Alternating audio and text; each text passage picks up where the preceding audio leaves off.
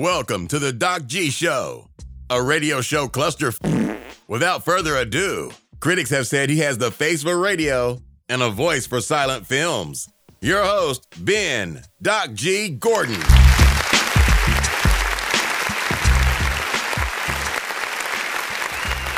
And we are on the air. Welcome to the Doc G Show. I'm your host, Doc G. With me, back this week after a week off, thanks to Mr. Andy Frasco, none other than Dave Burles Berlin.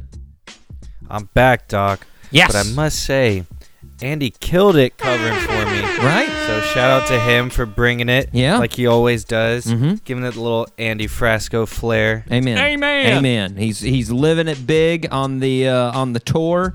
He's got one more week with uh, with big something there, and uh, Mhm. And then it's off to like 200 more shows. What? So you know, Yeah. just just just just, just he's a few. Be, he's a busy man. Very busy. Uh, Dave, how are you this fine Wednesday? Hmm. Dude, not too bad. Can't complain. You know, Good. another hump day. Good. But we're getting closer to the weekend. yes, I too am well, Dave. What about you? I'm good. I'm good. My uh my beard, it's uh it's Mm-hmm. it's getting long. Oh yeah. Yeah. Oh, so, so you're at that decision. Do I trim? Mhm. Which level? Yeah. Mhm. You know, Yeah. how much? I don't- I don't- go away. I'm getting really I'm really getting mountain manish. Homeless, you know. I've I went further Mm-hmm. Yeah. than homeless, more like I haven't seen civilization in a couple of months, you know. uh, I thought about it. It's been 5 months. 5 months. Uh, since I've trimmed it. time. Yeah, yeah, and I can I can tell it's getting a little bit long because when I go for runs, I can feel it parting in the middle, Ew. you know, and one side going to the, other.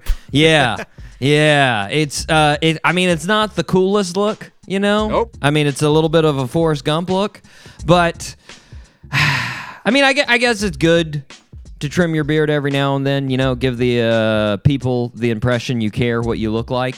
You know, I guess, I guess. Uh, but y- you know what? You know what I'm gonna miss though if I tr- trim my beard. You are going to miss being able to put pens in it. Well, yes, we all know I do like to uh, all kinds of different coloring and drawing supplies. I do like to store in my beard. So true. but I'm gonna miss the fascination that my beard gathers from children under the age of two in public. Wait, what? And s- Oh God! That I, Like they want to touch it, or you just they just make eye contact. yeah, with no, the no, no. I know, I know, stop. I know that came out, and everybody was like, "That sounds super creepy." But let me explain, listeners.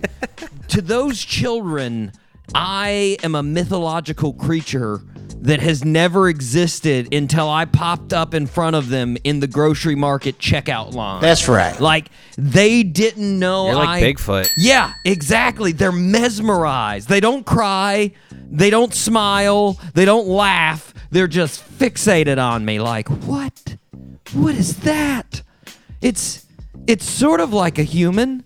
It, it walks like a human. The eyes are Kind of very like Santa Claus. very human-like, but then there's this patch of fur, and I don't really see a mouth. Hmm. What is that fur? I don't know. Right? They're just, and anywhere I go, they just follow. They're like, huh. Mm-hmm. All right, he's going down that line now. All right, where's he going now?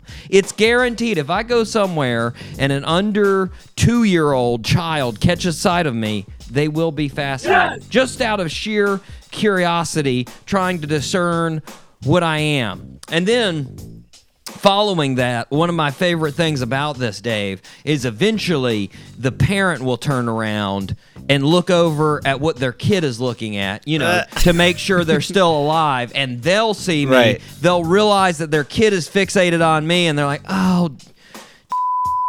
Out of all the people in the store, you chose this homeless wizard of Florida The to be in- intrigued by? really? Now they're gonna come ask me for money. Really? Why couldn't you have been interested in the hot blonde dude in aisle seven? Oh, uh, yeah. come on. Not that guy, this guy. Really? And I'm like, hey, how's it going? Actually, I never say anything. I just I just No. stay as the creepy guy. But Yep. but uh, then I have to give their parent the look like, don't worry, I didn't start this. I'm not gonna abduct your kid. I'm not planning on stealing your baby. Trust me, your baby started this. I didn't start it, you know. but uh, the only time this doesn't happen, the only time you don't see this happen is when somebody in that baby's immediate family already has a long beard and long hair. Right, if the dad is Ye- bearded up. Yeah, then then they've already been acclimated to it. But then there's something that happens even weirder, right? Um, think your dad. That's a fact. yeah, exactly. So a couple of years ago, at the office I used to work at, one of the ladies uh, that worked in this office, she had a daughter that was like a little over a year old, and uh, the lady's husband also had long hair and a beard, but her husband's hair was like light brown. Like lighter than yours, you know, it was like light brown. Yeah. and uh, and blue eyes. Didn't really look like me at all. Nope. Uh, well, this lady would bring her daughter to work, and while the lady was working, the daughter sometimes would like play with a ball in the hallway, and it like rolled down the hall. And every now and then, the ball would roll up to my door, and she would run up and pick it up. And just look at me for like two seconds, you know, like facial recognition, and then just be like, "Dad, Dad." Nope. And I'd be like, "Yep, no, no, no, no, no, wrong guy. Hold on." And I just have to. I just have to turn her around and push her towards her mom and be like, eh, "Yep, wrong guy. Here you go. Back, back to the mom. You recognize that one. There you go. There you go." So funny. Which I mean, let's be honest. I, I sort of looked at that mom like, "Come on." No, expose your kid to some more people. Apparently, she's not facial recognizing. She's just Nope. she's got she's got two people, you and her dad, and she's just like that's it. That's all I've learned so far. That's my two cards that I can play. Bottom line, Dave, I don't know if I'm going to trim my beard. Don't know. I can't decide. Hmm. Can't. I say if you do trim it, it's got to be a high number guard. Oh, okay. So you're saying like maybe like leave an inch, leave an inch, something like that. Hmm. Well, what's like is what's like the eight? Or like a six. I think that's like an inch. It's around a, it is Yeah. around an inch. That's yeah. a that's a good like. That's I, a s- I pretty much do like a six to That keep sh- a good beard going. that shows- and then a three.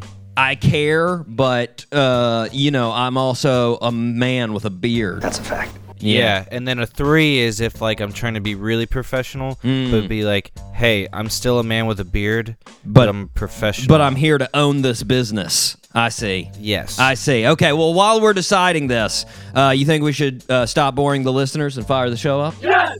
yeah, they don't care about our beard No. lengths. Just fire it up. No. All right, let's go.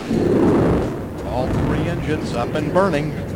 Two, one, zero, and lift off. Uh, Dave, very excited. Very excited about today's show. We got great music. We've got great guests. We've got music from Hayden Kaufman. Yeah, sound the alarms. Hayden Kaufman, up and comer from uh, from Tennessee. He's been hitting the tune box a lot. Uh, he makes songs with our man Drake Freeman. They've created some songs. We're actually going to hear one that they wrote together. Yeah. Yeah. Dope. And we're going to hear a couple songs from Drake Freeman as well. Not only that, we have the fantastic comedian Andy Haynes. We're going to talk about all kinds of things. I plan on asking him about uh, um, beaver taints. So that'll be interesting. Yeah. That's how I'm going to start it out. So it should work well. Uh, but in the meantime, we need to start where we start birthday suit. Happy birthday, President. Okay, uh, Dave, this one you got. I'm not worried about. You'll get it. Okay. So true. Born in Jamestown, New York on February 19th, 1959.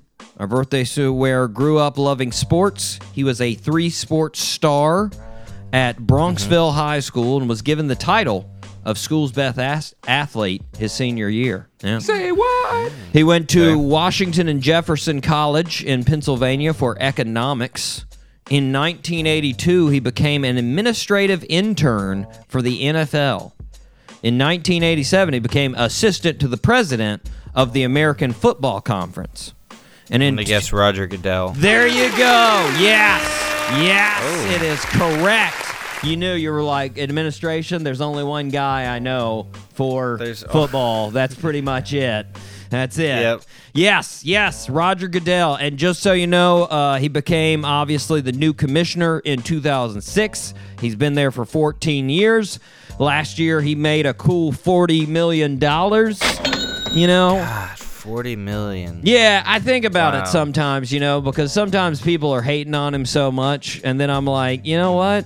I don't know. Like, they never get like personal with him. It's always just like, we hate you for all the NFL stuff. And I'm like, you know what?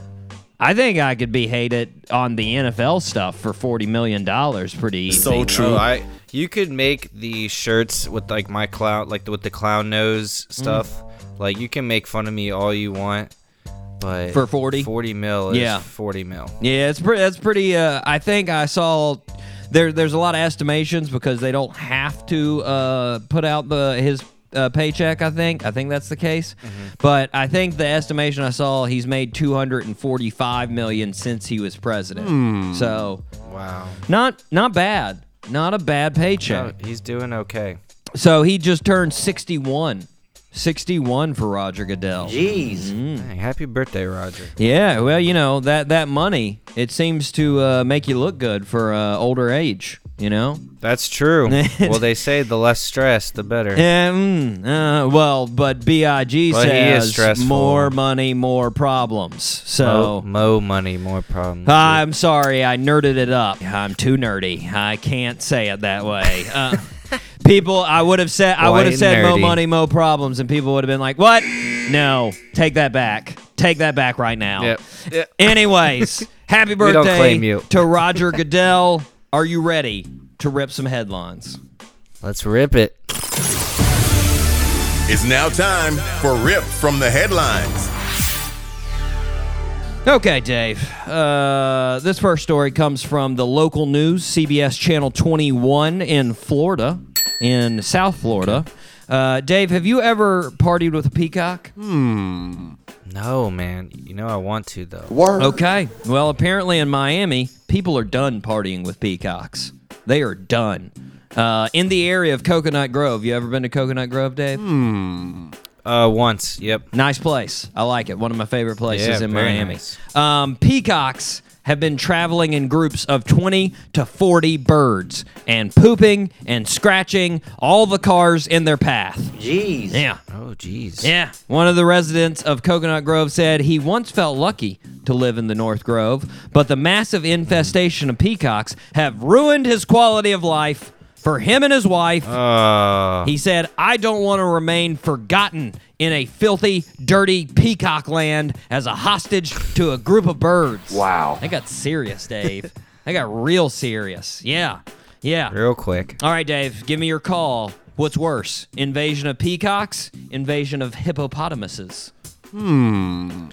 Dude, I think I don't know, dude. I think the peacocks are worse because like at least hippos, you kind of want to pet them and like cuddle with them, You- but you don't. Peacocks just You don't trust but me. peacocks you but peacocks is not even a thought of like wanting to cuddle with them. Yeah, but you can appreciate their their plumage. That's a fact. You can appreciate Yeah, I can the look at plumage. their feathers. You know, and what if they drop a couple of those feathers? You can put one in your hat. Sweet. You got a fancy feather. True. Got a fancy feather. Plus, hippopotamuses. I mean, just think about that. 40 hippopotamuses roaming down the street, they are going to ruin some cars. They oh, are Oh, they're going gonna to ruin F them. them up. Yeah, yeah. So I'm just saying, bad, bad invasive species. Florida's not good on invasive species. It's not good. It's not Everyone wants to be in Florida, even all the even the invasive animals. Good call, Dave. They're all trying to get here. Okay, I don't think they had a choice, but regardless. No, they didn't. Uh, Dave, the next story is from uh, the Reykjavik Grapevine newspaper. I think we all read Oh. it, right? I think so. You've all read it. Yeah, we all Yeah. get into it. Uh, make sure we keep up on our Icelandic news. Well, Dave, Exactly. I, I want to warn you before you get too deep in your planning of your summer trip to Iceland, because I know you're doing that. Uh, Yeah. They're moving the location of the Icelandic Penis Museum. Wait, what? So. oh, Yeah. Yeah, also known as the Icelandic Phallological Museum. Yeah. Yeah, but don't How dare but they. but all the folks out there I know that they're worried about it. Don't worry. It's not going to close permanently. It's moving and it's going to be 3 times bigger. Apparently the current curator thinks goodness. bigger is better. Am I right? Ho, ho, ho, ho. Side note, Dave, Iceland has the most museums per person uh, um, per person than any other country in the world. Yeah. Fuck Fun fact of the day. A lot of museums, a lot of museums up there. Dave, this next story, ABC Channel 7 WJLA in Virginia. Uh, this this is a weird one. I, I there's there's so many things. So I got a story here. This past week, Sarah Peterson was reintroduced to her daughter, whom she hadn't seen for 54 years. Say what? Jeez. Yeah. Yeah. So Sarah got pregnant when she was 16 in 1966. She gave birth to a daughter, Roberta. Uh, she had to support that child, but also had to take care of her. So she hired a babysitter during the day. Right. That babysitter was Alberta Latherne.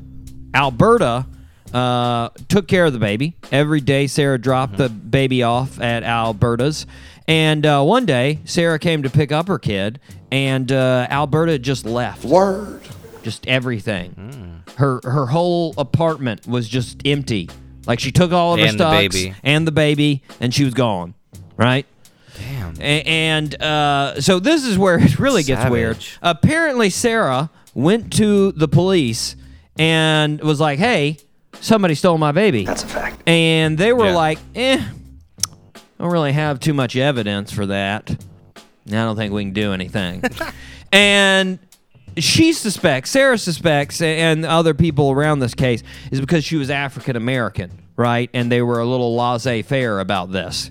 And apparently, Sarah says she went to a lawyer and and was like, "Hey, uh, somebody stole my baby," and they were like, mm, "Seems like a hard case. I don't know. Don't think we can take it." Wait, what? And so apparently, for 54 years, she couldn't find her baby.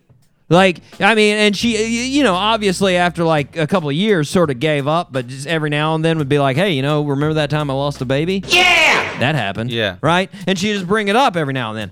Uh, well, apparently, Roberta grew up with this fake mom for her whole life, right? Alberta Wow. died in 2007, never told Mm-hmm. Roberta the truth, right? Never told Mm-hmm. her, hey, by the way, I stole you, right? She just grew up thinking Right. that she was just fully adopted, right? Just like, just in a, a normal adoption. Nope. Well, just a couple of weeks ago, Roberta and Sarah's sister Deborah were getting food at the same restaurant, and they called their names around the same time and realized that they had the same last name. And they started talking, and it didn't take too long to realize that Roberta was Sarah's missing child. She's like, "Hey, my sister has a missing kid named Roberta. Your name's Roberta. Crazy." And oh my god. yeah, yeah, and so they they've been reunited. So this story, as I said, Dave, weird on so many levels. That's a fact. Like, So weird. like first, no cops. Like, I know it's the '60s in Virginia, and there were a ton of racists, but like, not a single one was like, you know what? She's got a she's got a point. We should probably check out and see if her kid's actually there. Like, who would come and make that up anyways? Like, what? Why wouldn't somebody at least be like, eh, let's go look at her house? You know, well, like, there's got to be one like not racist cop in yeah, the whole like you know, uh, squadron. or at least one that's bored. That's like, eh, give me something to do. Let's see what's going on. Like, you know, like Yeah. nothing. But and then, like. Yeah, and uh, also like the evidence, like wouldn't you think she'd have like a birth certificate that she'd be like, "Here's the birth certificate, and this person is no longer with me." That's a fact. Like, eh, you know. Anyways, second, after the Alberta character stole this baby, don't you think she would go and like change the kid's name? Like the kid was That's a good call too. like the kid was four months old. She could have changed everything about this kid, and the kid would have been the exact same, never remembered anything. But instead, she's just like, True. same name. And she didn't even go that far. They were literally like 10 miles away from each other. What? And she's just like, ah, this is far enough. They'll never find And me here. could. It's so weird that they never like crossed Yeah. paths again. So bizarre, man. So bizarre. And then that says a lot about this Alberta character because don't you think at the end of your life you'd feel like that was a like weighing on you a little bit? Like you're like, oh, Right. stole that kid. I should probably probably let her know. Say something. You know, Yeah. like no, just up and died, man. Crazy. Well, good for Roberta and, and Sarah. Glad to hear you guys reconnected. Make up for the last 54 years. Uh, Dave, this next story is from WAFF, Channel 48 in Alabama. Uh, Dave, have you ever got out of school for flooding? Did that ever happen? No, man, never. Okay, well, I never, I never got out of high school for flooding, but I did get out of school for flooding in grad school. Had a pretty major flood Oh, in South Carolina. dang. Had to cancel school there. Toilet. Uh, Oh. Yeah, it was it was it was crazy flooding. You don't even know, Dave. Record flooding. Anyways, uh, there was some flooding going on in the southeast all this past week. I don't know if you saw that. There was uh, there was some flooding in northern Alabama, and schools in the area were closing down. However, there was one school that wasn't closing or delaying for any of the storms or the rain. And uh, that was because the superintendent of schools, Robbie Parker, wasn't letting it happen. Word. Uh, In fact, he took to Twitter and posted a video to let folks know nothing was happening. He uh, he said, "quote I bet I've got a thousand messages from y'all: Instagram, Facebook, Twitter, TikTok. What? It's just a little rain. Y'all aren't gonna melt. Y'all should be ashamed of yourself for sending me all that stuff, right? Like what? Huh? What? Didn't do anything. Nope. But I can tell you, Dave, if a student died in a wreck going home from school that day, Robbie would be in some hot. Oh t- man, he'd have no chance. tell you that much. But the article did stop and point out probably the reason Robbie wasn't too worried. Because at the end of the article, it said, Mr. Parker is retiring at the end of the month. Uh, that's how it ended. So, I guess he needed a couple of days. Yeah. Work. Ro- uh, Ro- Robbie checked out. He's got that senior citizen citizenitis. He's like, who cares? I'm leaving this school. I'm going to retirement. You guys can, you guys can forget it. But let me, t- I, I, I don't know what it is, Dave, but something about old folks calling social media apps incorrect names is hilarious to me. Yeah, I don't. Yeah. TikTok, FaceSpace, Instabook. It gets me. I don't know what it is, but when they Makes you chuckle. even though I know they're usually trying to do it to be funny, it still makes me laugh. Still makes me laugh because we all we all know Rob. You give him the pity laugh. No, no, it's a real laugh. It makes me laugh because I know Robbie Parker doesn't have a Tic Tac. Nope. That's not happening. There's no way he's on Tic. And let, let, let's be honest. Uh, uh, this TikTok, it's too much pressure for me, man. It's too much pressure. For you to get into it. Oh, I can't be funny in six seconds. Nope. Like I got to do something No. funny in six seconds. Listeners are well aware. I'm lucky to do something funny in two hours. All right, six seconds. You're just talking crazy. That's not happening. All right, it's not happening. Dave, next story. Local news. We got a couple in a row that are lo- local news here. Oh. So this first one, uh, Jax uh, News Channel Four. Uh, I've got a I got a part time job for you, Dave. Sweet. Okay. How good are you with buffaloes? I'm real good with buffaloes. Okay, good. Word. Good. Because the old backyard buffalo micro dairy is looking for a part time milker. Sweet. Yeah. Oh, Yeah. it's me, man. Yeah. So they've got Goldie the buffalo, and Goldie needs to be milked. A uh, lot of perks. How much you paying me? A lot of perks, Dave. First of all, thirteen to fifteen dollars an hour. But hear me out. I know that's a little low, but hear me out. Yeah. You get farm fresh products for free, right? Mm-hmm. Plus, you get breakfast and lunch on the days you work. Hmm? Oh. Yeah. Breakfast and lunch. Yeah, Okay. yeah. Now this is what That, got. that increases the wage a little bit that's there. right. That's right. That's right. Now this is what got me on this. They are asking for someone who is committed, patient, mm-hmm. thorough, willing to learn, and do some independent thinking. Word. The one that sticks out to me, Dave, I got to say, is the independent thinking. I don't really see Yeah. too much independent thinking as necessary. Nope. Like, you know, how am I going to approach this milking today? What am I going to do? Am I going to am I going to use my hands Pre- today? Pretty robotic. I'm going to use my hands? I think I am. Yes! I think I am. Like, nah, don't know. Dave, sticking to Jax. Same channel. Jax News Channel 4. Here we go. Here we go. I'm hoping, Dave, uh, you've never been in a gunfight. Is that correct? Nope.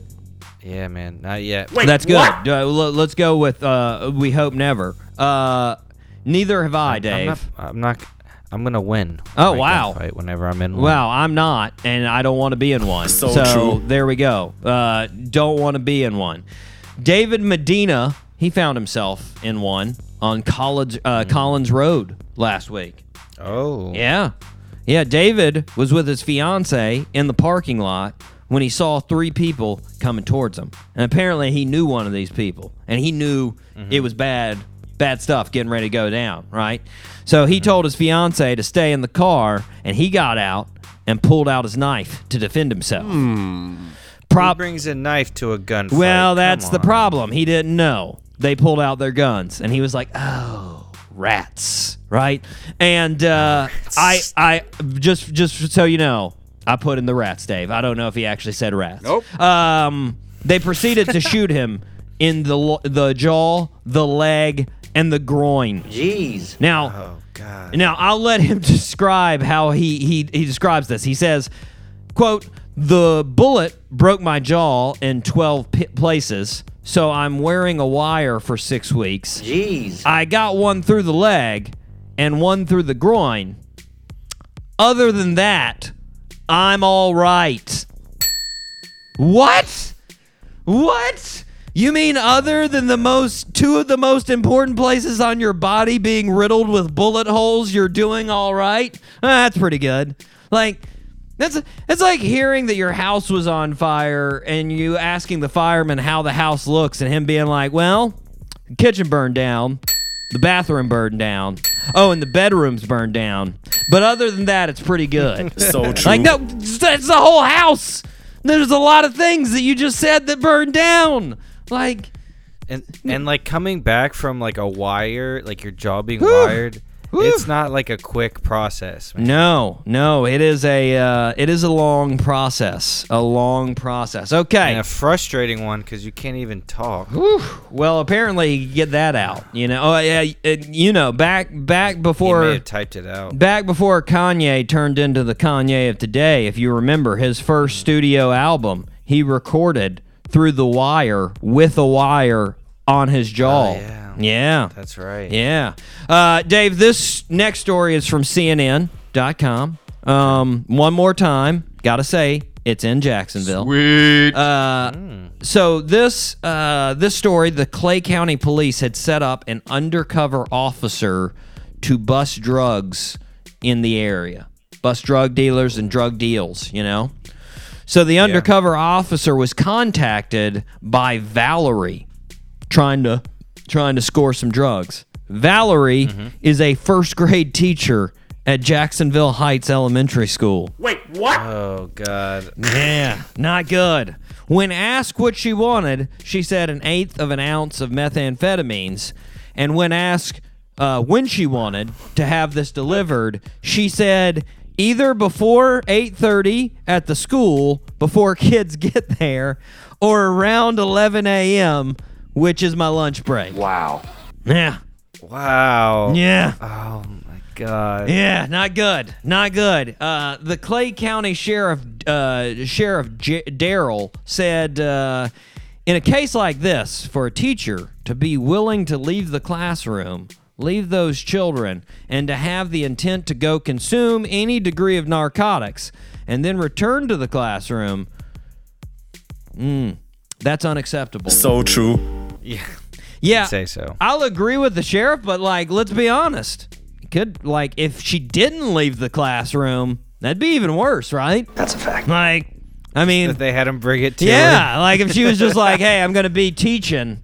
We're gonna be going over uh, uppercase letters, so just drop it on the desk. I'll be in there." Like, you know, at least she left. You know, I'm just saying. Yes, man. Just saying. Uh, she she was she was arrested, Dave. Okay. No longer teaching. No, no. Uh, this last story is also uh, Florida, but not Jacksonville. So this one, we're headed to Pasco County, Dave. Pasco County. Oh County. yeah, our favorite. Yeah. So this is from, even though it's a Florida story, came all the way from Daily Mail in the United Kingdom. Uh, I'm sure I could have probably found another outlet that had it, but that's where I got it. Um, Dave, do you remember going to the dentist in high school?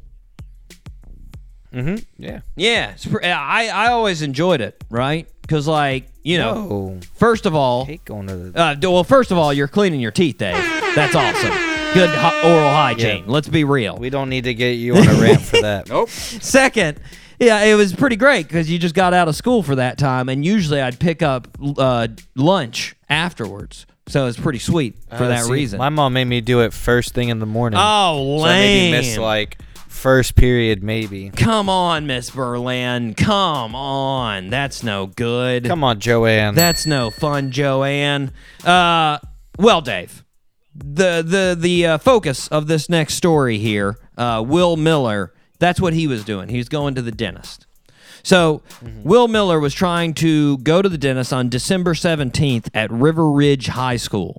And uh, Will had went to the school in the morning, not actually to go to school, but to drop off a friend. And then he was immediately going to the dentist appointment. Like he wasn't even going into school, right? He was just dropping, Yeah. he's just being nice, dropping his friend off, and then going back to the dentist. So true. They're probably his normal carpool. Sounds like Joanne forcing him to go early in the morning. Come on now. Jeez. Mm-hmm. Schedule that stuff at 10 a.m. That way, sweet lunch afterwards. Anyways, Oh, so smart. yeah. So as Will is getting ready to leave, a resource officer and a school administrator stopped Will in his truck.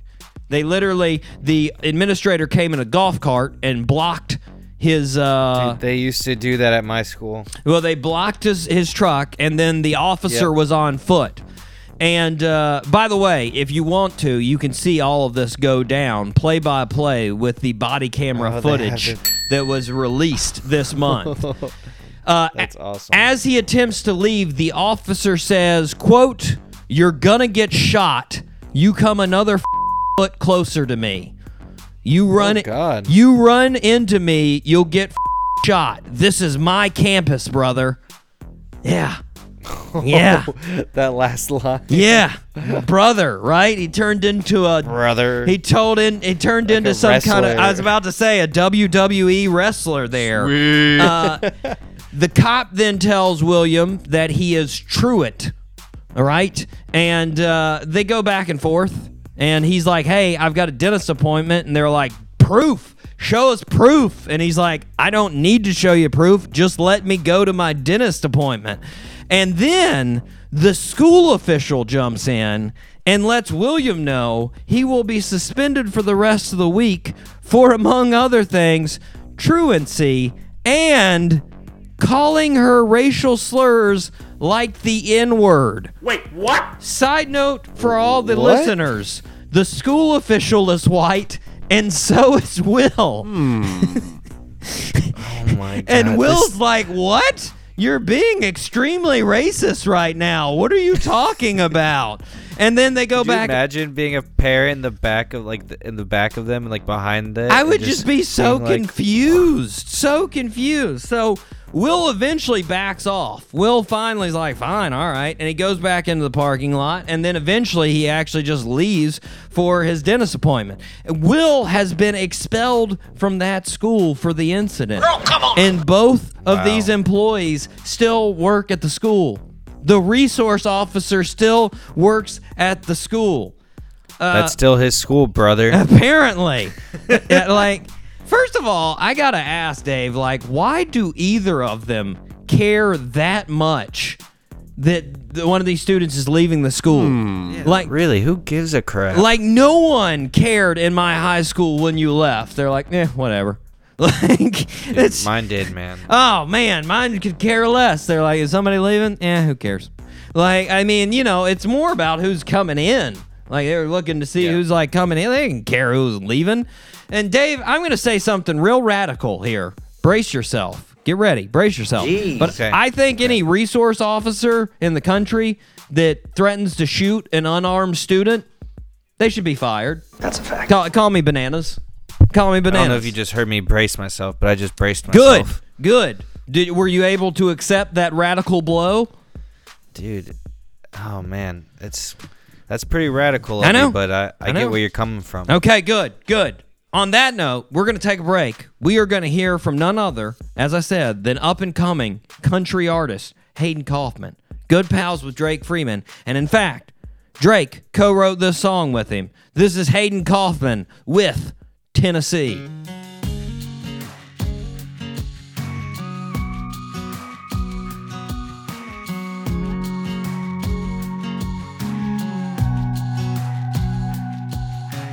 Picture on the dashboard, bottle on the floor. That phone call lasts forever, but left me wanting more.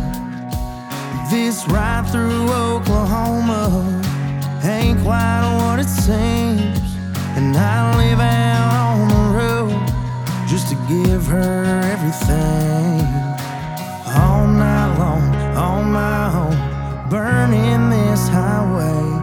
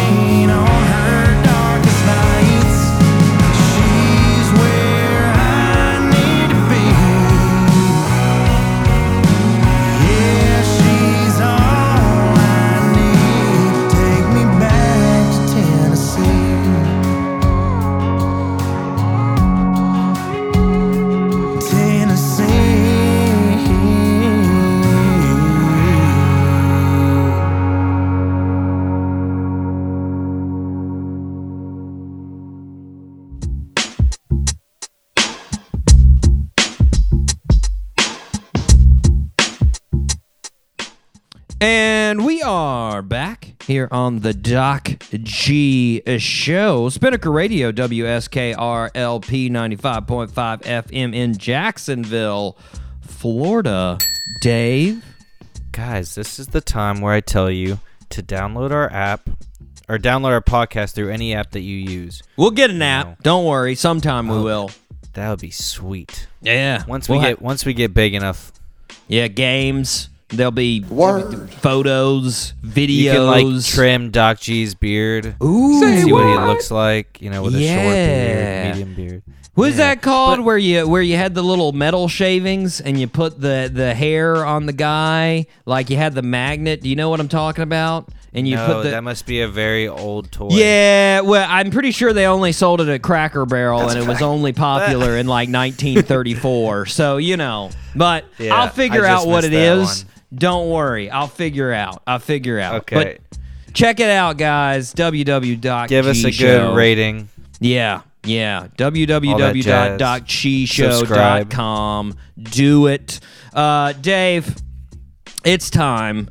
We need to we need to do some shout outs. We need to do Shout out to shout-outs. our listeners. So first off, the regulars. Uh, I, I gotta say, Mm-hmm. Give it to An- Andy Andy was impressed with our regular listens. Yeah, He- every time you said a place, he'd be like, "What?" Yeah. Yeah, exactly. And I was like, that's right, Andy. And I was like, you know what? I feel like your show has the same, probably actually way more. You just don't look at them. So, you know, whatever. uh, not, not saying that's bad, Andy. You got other things to do. I don't. So there you go. Um, regulars, Jacksonville, of course, Duval, all the areas, the Clay counties, the Jacks Beach, the Ponte Vedras, the Atlantic Beach, the Neptune Everybody. Beach, everybody. Uh, Columbia, South Carolina, shout out. Capital city of South Carolina. Gainesville, of course, Florida, shout out. shout out. Atlanta, ATL, shout out to those folks. Ashburn, Virginia, keeping it real. Doc G lovers, right there. Shout out. Genoa, Italy, shout out to to Andy's lover. Uh, for uh, Georgina. Georgina. shout out, shout out to her. Dublin, Ireland. Shout out to the Irish. Uh, Radford, Virginia. Shout out to the Highlanders. Uh, Mountain View, California, near as you heard, where Andy went to hi- uh, college. Uh, Citrus Heights, California, up near Sacktown. Shout out to those guys. Madison, Tennessee, where actually I found some of our upcoming uh, guests are, are are stationed in Madison. Hog Slop Band in Madison. Um, That's Charlotte. the town right outside of Nashville, right? Yes, that is correct. Right outside of Nashville. Yes, northeast, northeast side. Um, Charlotte, Queen City, Charlotte, North Carolina. Shout out to those guys. Maputo, Mozambique. Now, I, I, want to warn Mozambique a little bit. We've got Oh, are they are they They- dropping off a little? no, bit? no, no. They've they've got we we may be getting a new African connection. They're going to have to step up their game. I'm just saying. Oh. Yeah, I'm just saying. We still love Mozambique, but do. I'm just saying. Charleston, South Carolina, last regular. All right, semi regulars, Dave. Here we go. Miami, Florida, they were getting the listens in, the 305. Tampa, Florida, they were getting the listens in. Fort Lauderdale, they were getting the listens. We were getting all of the Damn, bottom half the of whole Florida. Yeah, yeah. Murfreesboro, Tennessee. That's where Drake. That's where Drake hangs out most of the time. Shout out to Drake Freeman coming up here. Uh, San Jose, California. Shout out to those guys. Uh, Leeds, United Kingdom. They're in Britain. Nice. Shout out to those guys. Very nice. Barcelona, Spain. Barcelona, Spain. Um, Dig it. Dallas, Texas. Tejas in the house. And lastly, Buenos Aires, Argentina. And as I told you during the break, Dave, I think something crazy. I don't know if there was a movement going on in Argentina and they were just like, you know what? Doc G show 24 hours. Rocks. Or if We're, somebody we're just trending. somebody just accidentally just kept pressing it. I don't know. Something happened. We had a ton of listens from there. Uh, okay, Dave. Newcomers. Here we go. First newcomer, Biskra, Algeria. Our new African, Algeria. yeah, new African connection here, Dave. I like it. Yeah, and I'm not, I'm, I'm not, African off between Algeria and Mozambique. Yeah, and I'm not I'm not trying to put the pressure on Mozi- Mozambique. I'm just saying we're getting some listens from Algeria. You guys We're are gonna trying to, but we are. Yeah, you're gonna have to put you're gonna have to put uh, put us out there. Put us on to some new listeners in Mozambique. You know, uh, Dave Biskra. It can get hot. Word. On uh, July 4th, 1993, the coldest. The coldest it got in a 28, uh, 24 hour period was 98.6. Jeez. God, Yeah. so That was the- freaking hot. That was the low for July 4th, 1993. Yeah, that could have been at like 3 a.m. You know yeah, what I mean? and it was. It was. It was like 3 or 4 a.m., no doubt. Uh, the highest day temperature in Biskra was 124. Jeez. So it can get warm. They also have the horned viper, Dave.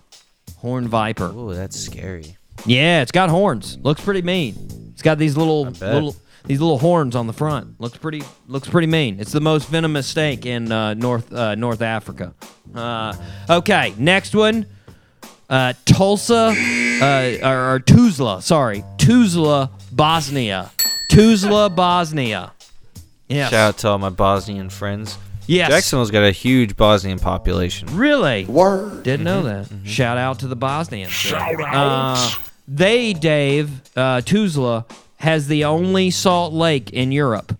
Got a salt lake there. Oh, Yeah. very cool. Also got three universities, including the University of Tuzla. So true. Yeah. Yeah. Not Tulsa. Not Tulsa. No, not Tulsa. Good call, Dave. Good call. Uh, last one, Chatham, Canada. Chatham, Canada. Shout out. Right across from Lake uh, Lake St. Clair uh, in Detroit, Dave. Yeah. Oh, so it's just right there on the border. Yeah, yeah. It's uh, it's known as the classic car capital too of Canada. Also, Oh, cool. during the 1800s, many African Americans moved to Chatham to escape slavery of the United States and the recapturing in the North. And uh, in the 1850s, it was known as the Black Mecca of Canada. Yeah. Yeah, but now the city's Fun only fact, three percent HTH. African Americans. They they they they They dispersed. stay. No, they dispersed throughout the rest of the country. Okay, You would think it would be higher though. you would think if I mean it like if- hasn't been that long. No, I mean it's been 150 years, 160 years, you know, a couple generations. But apparently they were like, "All right, slavery's over. Must Get out of not be that Chatham." awesome. well, it's it is cold. That's a fact. I mean, regardless of where you're at in Canada. I mean, if I I mean, I would definitely move there because of slavery, but if then you told me it was gone, I'd be like, "Okay, can I go somewhere warmer?" We have right, somebody especially if you're from the south, you know. you know, you know. But anyways, thanks to all the listens. Thank you to all We the newcomers. all. Keep listening. All right, Dave. Birthday suit number two. I don't know if you're gonna get this one, but I will tell you this week on Monday, very important birthday. Do you know who it was? Hmm. I don't. Michael Jordan. Yeah. Oh, we just missed it. Yeah, February 17th, celebrating his big 5 7. 5 7 this year. Yes.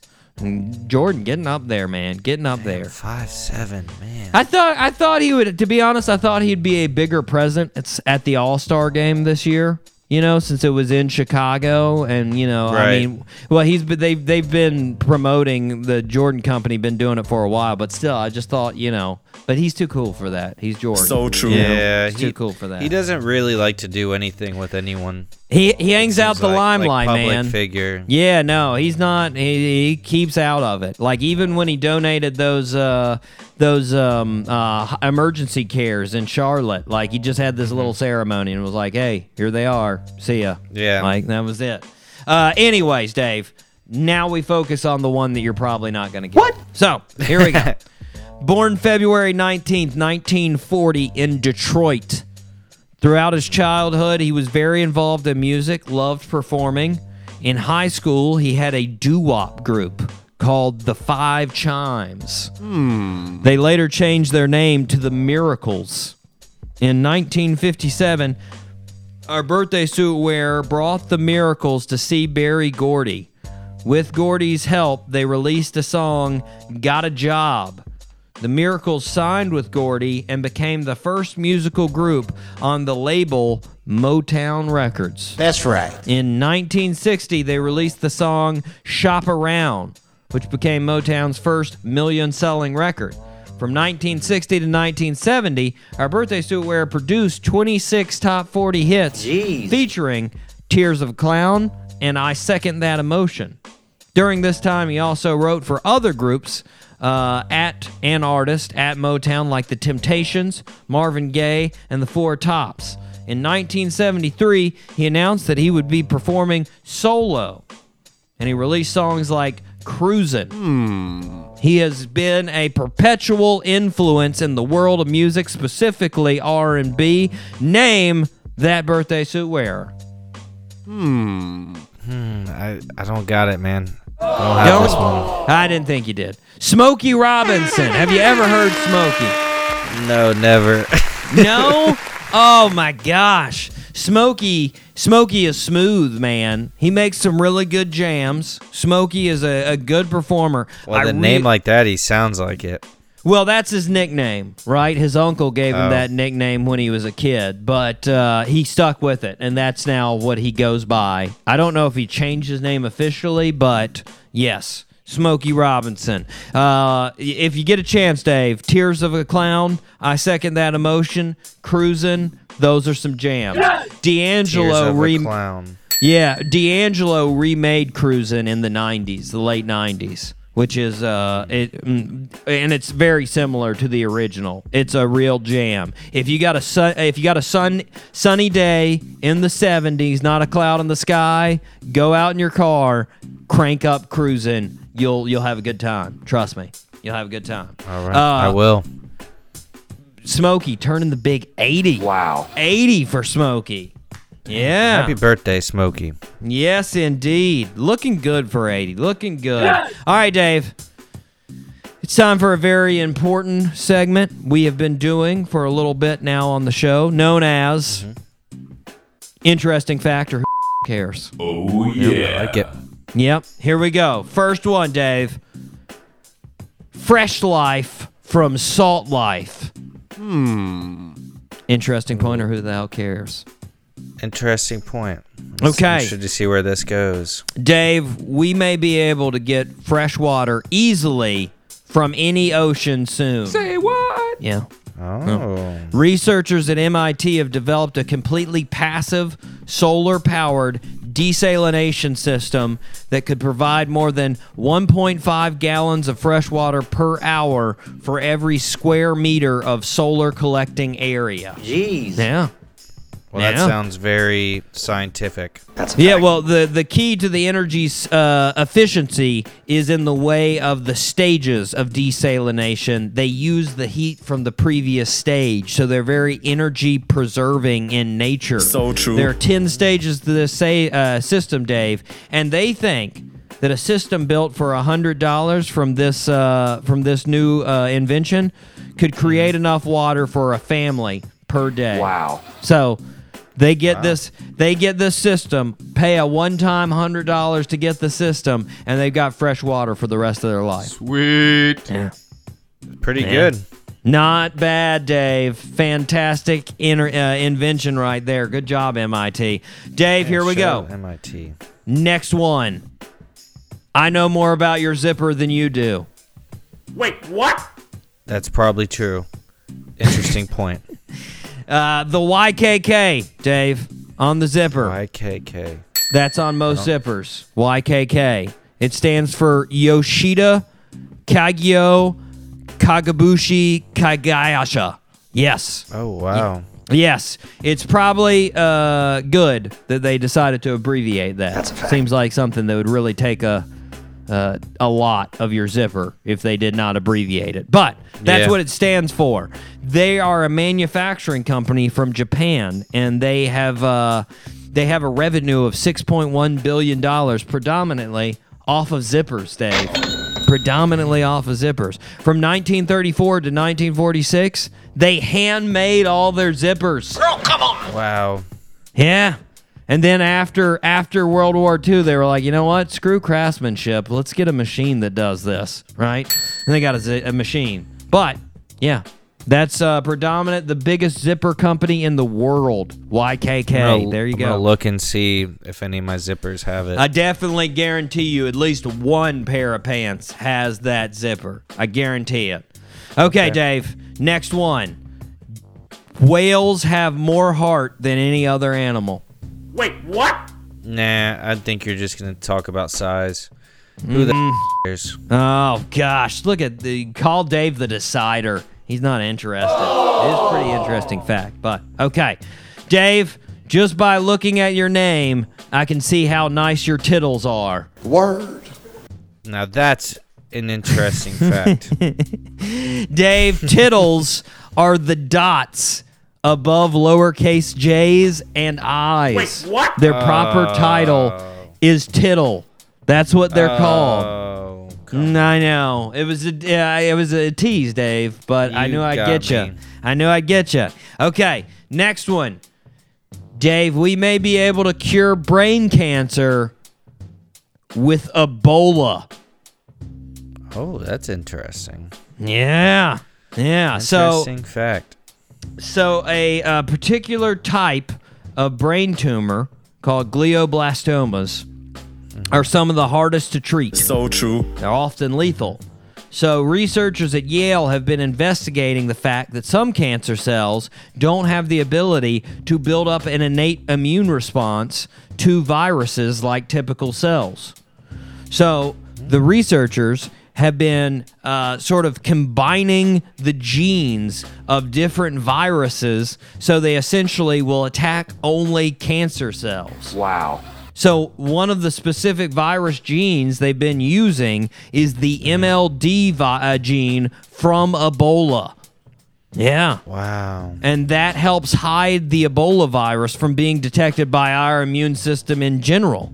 So, in this scenario, it's helping this uh, created Frankenstein virus to attack only cancer cells. That's right. Yeah. Yeah. And and basically be hid from our immune system. Yeah. I'm going to be honest though, Dave. That seems like a place where things could go horribly wrong and I would not want to work at that lab.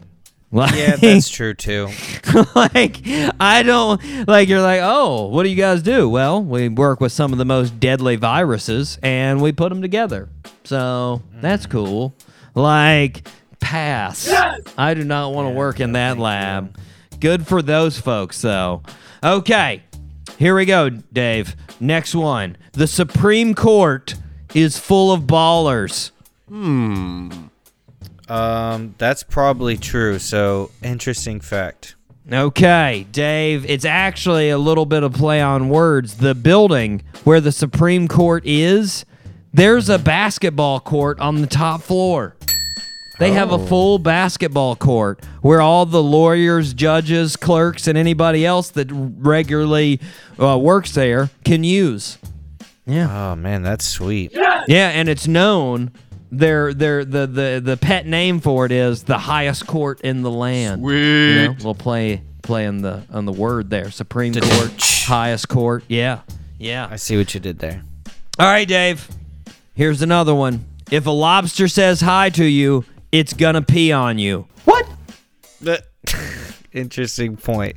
This is this is weird, Dave. I did not know this, This is and I'm to get surprised. It, I'm surprised I didn't know this because I took a lot of comparative physiology classes, and I did not see this one. Uh, lobsters have two urinary bladders on each side of their head, and they communicate with each other by releasing urine into the surrounding waters. Mm, Like yet another reason why it makes me wonder why they're such a prized delicacy. So true. Like, They taste so good, man. like, you want to eat a giant sea bug that pees out of its head? Yes, Yeah. please. As long as it's got some melted That's why you butter don't with eat it. the- Let's That's why do you don't it. eat the head. That's why you eat the butter. That's, why you eat the butter. Uh, Dave, here comes another one. I think this one's pretty interesting too. Um, you better not let anyone catch you with just one guinea pig in Sweden. Wait, what? Only one. Yep. Um, uh, I kind of want to know what happens if you only have one. Interesting point. Okay. Since the Swedes have done research, they understand that guinea pigs are social animals So true. and that they are negatively affected both in psychological and physical health when they are forced to live alone. So, therefore, it is illegal in Sweden to just own one guinea pig. That's right. If you get caught, you will be fined. I don't know how much, but you will be oh, fined Man. right? So if you're gonna own a guinea pig, you have to own multiple guinea pigs. Which That's si- crazy. which side note? No other animal. Which side note? If you own multiple guinea pigs, you're instantly super cool. That's a fact. So there you go. I mean, let's be honest. How cool are you if you got like five guinea pigs? Everyone Pretty- I know with multiple guinea pigs are super cool. Super dope. Super dope. All right, here we go. Next one. Lions can get pretty loud. Hmm. Eh, who cares? Okay, it's interesting, folks. Look out how how loud they can roar. It's ridiculous. All right, termite queens are old as shit. Eh, cares? They're probably old, but not that old. Oh old. man, it, they're super old. Trust me. Check it Um, out. It's, tell me, tell me how old? Nope. Nope. Nope. no, No. No, m- uh, maybe I'll tell you, Dave. I'll tell you, but I'm not going to tell the listeners. They got to do it. and Okay, they you'll tell they me got to off be the- forced. They got to be forced to live with your actions. They're not going to be happy. Okay. Uh, We're going to take a break. We are going to hear from our former guest, Drake Freeman, and then we will be right back with none other than comedian Andy Haynes.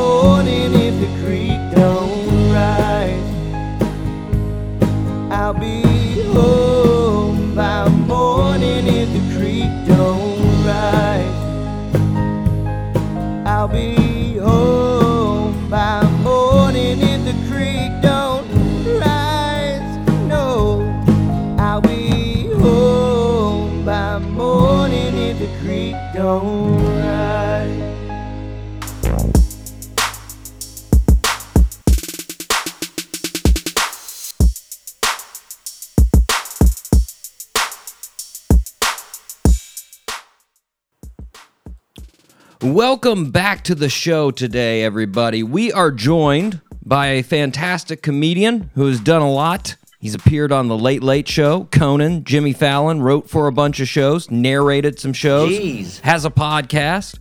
And I must say, for 37 years old, this man has lived a lot of life. Mr. Andy Haynes. Andy, how's it going? Hey, it's good. I'm I'm I'm doing great. I'm out here in uh, sunny Los Angeles. Oh, oh. A little bit of a change up from uh, New York as your home base now, isn't it? Yeah, I've decided to start skipping winters. I, uh, I used to be a full-on like ski bum, and for some reason now I I just can't do it. Nope. I'm I'm completely uh, I'm softened by my my old age. I, I don't blame you at all, man. We don't we don't like to experience winters in Florida at all, so I completely understand. completely understand. Yeah, you, I uh, I wanted to start out today by actually following up with a conversation you had on another show. Word. So l- l- let me let me catch the listeners up real quick. You were on community service with Craig Conan, and uh, you guys were talking about castor oil that comes from beavers. And I gotta say, oh I had Yeah. I had a lot of questions about that when you guys started talking about it. I was I was fascinated. Um, so I wanted I wanted to fill you in. I did a little bit of extra research on it. Uh, apparently, it's not used that often. Nope. It's only 300 pounds of it are created a year of castor oil. So it's it's not that often used, and the only place that it's always used, Swedish schnapps. That's where it's used constantly. Yeah, yeah, and it comes from the cat. wait, is it? It's from the anal gland. It's from castor sacs. So actually, it's it's in the taint of the beaver. It's not actually in the anal glands. They have anal glands. They also have castor sacs. So yeah, it's a completely That different means that every time you're having, every time you're having Swedish schnapps, you are having a little bit of taint juice from a beaver. Yes, a hundred percent, a hundred percent. Yes, and Well, that's why I quit drinking. Actually, so that's a fact.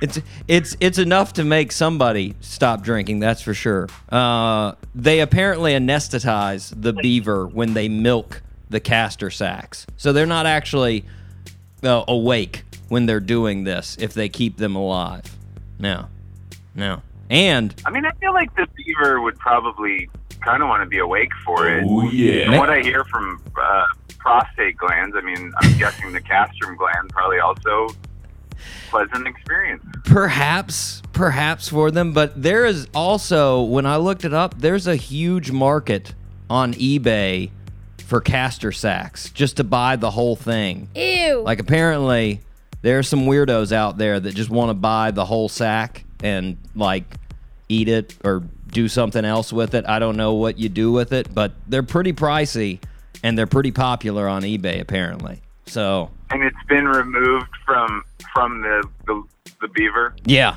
Yeah, just a, a dried castor sack. They were all dried. I'm not sure what the drying process does, but they were all dried. I So mean, that kind of reminds me of that the the fable with the goose and the golden egg. You know, it's like your desire for castor oil, um, you know, can't be so great that you kill your castor producer. it's you know? true. It's true. But apparent, apparently that's what they used to do back in the day all the time was kill the beaver. Now that's not really allowed, so they do the anesthetizing, get the castor castor oil that way.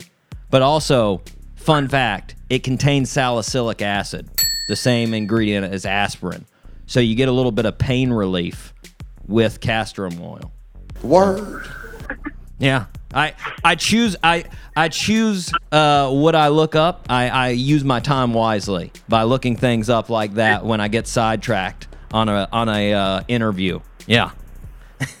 Valuable information. Very, very This the last time. This is the last time I, I buy aspirin when I know that I just need to go to a dam Yeah. to find the same stuff for Ex- free. Exactly. Exactly. So now that I've I've lost at least half of the listeners by talking about something that they have no idea what we're talking about. Uh Let, let's let's talk about you. Let's go back in your life. Uh, so you're originally from Seattle. Uh, what what do you like most about your hometown, and what do you not like about Seattle? Um, I think it's like a double-edged sword. It's it's like a very um, small town kind of vibe. It's it's like very cozy. Um, lots of good like restaurants, art, things like that. Mhm. Um, but at the same time, the quaintness the quaintness can be kind of like suffocating. It's got a lot of old people like just sitting around libraries, you know, just being quiet and it's a lot of the people from Seattle are like uh, descendant from like Scandinavians. So they Mhm. got that kind of like stoic grumpiness. Um, Sweet. and also it's the kind of place like you know like when people complain about like uh, political correctness or like SJWs or whatever that is it's like to such a greater degree there I mean I even in my own family there was people that you know like my, my sister one time moved out of a house because the people threw a luau and they were white people and they my sister was like this is this is outrageous racism Wait, a luau that is Hawaiian indigenous culture. Did- I don't even think there was any Hawaiian people there to get mad about. I was, I was about to say that's that that does that seems a little bit extreme. I I don't know if I don't know if I would have thought that about a luau. I'd just be like, hey, free food, awesome. All right. Yeah, it didn't even occur to me to get mad about it until my sister, and then I was like, oh well, that's that's pretty extreme. you gotta have. I think that the, you you can't get offended for a person that's not there. I mean, I guess the idea is that you would want to block somebody from that offense. But Yeah. like you know, it's like I know all these people. Uh, uh, a lot of times I'll, I'll tell some jokes about like uh, police brutality or like you know like some racism stuff. Yeah. And I'll it's actually you know it's against racism, and I'll see all these like white people get all like tight and like upset, and then I look and there's black people laughing at it. It's it's a very bizarre phenomena that's happening now, where white people are offended for people that they don't even know, aren't even relating to. I think I, Yeah. I think they they're going the extra, you know, the extra mile trying trying not to offend. They're going hyper. White white guilt extra credit. That's what we'll call it. Now- white guilt extra credit. I like it. I like it. Um, so I heard before, and I've, I've heard you mention this before uh, in interviews. Before you got into comedy, you were actually looking to become a professional skier. Word. Is that is that Yeah. true? Did you how like what made you want to be a skier, and how good were you? Um, I was I was really good in comparison to your average skier. Yeah. But when it came to the actual pros, I wasn't that good at all. Um, I was, you know, like I'd skied from age three till 24 or something like that. And, um, you know, I would go like 100 days a year. I, I opted out of going to college right away so that I could move to Lake Tahoe and try to like pursue it. But the truth of the matter is, I like I had no discipline. I never treated it like a like a sport. You know, I kind of treated it like this hobby. Yeah. Um, I'm also like a big, clumsy, large man, and you know, to really be good at that sport, it's so high impact. You kind of need one of those like tiny jockey bodies. Yeah. The, Um, the five there's not a lot of three big hundred men. thirty pound body. Yeah, real lightweight guys, guys that are are, are good in the air. Um, but one time I got 37th uh, at a national competition, Nice, which seems fair. You know, Yeah. I mean, 37 is pretty good for the nation. yeah, I think so. I mean, I would like to be 37th really in anything, I think. So true. Pretty much. That I mean, out of the nation, that sounds pretty good. That's out of 333 million people. It's pretty solid. Pretty solid number, you know. Yeah, yeah. I, I still, you know, it's still um, what I bring up when I fight my girlfriend. I go, "How dare you talk to the 37th best Mhm. skier in 1999?" That's Yes. Yes. She, doesn't- she That- doesn't care. But Va- valid valid argument right there. You should probably win every single one with that. That works. Uh, so so when I'm you making reservations at a restaurant, I also drop that. I go, "You don't have a table. You know, you're talking to." that's good. That's good. It probably get you get you the best one in the house, best seat in the house, no doubt. So true. um, Yeah. after after skiing though, after you gave that uh, that dream up, you did go to college. You went to Fairhaven, which is in Washington. Uh, studied socio-religious studies, and uh, it seemed like to me from from uh, looking into this when you graduated from college, you were sort of in a in a wash of ideas in what to do, and you sort of had this idea of going to, to grad school and uh, um, were you, were you still thinking about skiing at that point, or had you completely given that up? No, I gave up skiing when um, I was with a group of skiers and we were going to do a road gap, which is a jump that goes over a highway. Just a two lane highway, but still a highway. Just a two way. um, it's not like fifteen lanes. Don't worry, nothing big.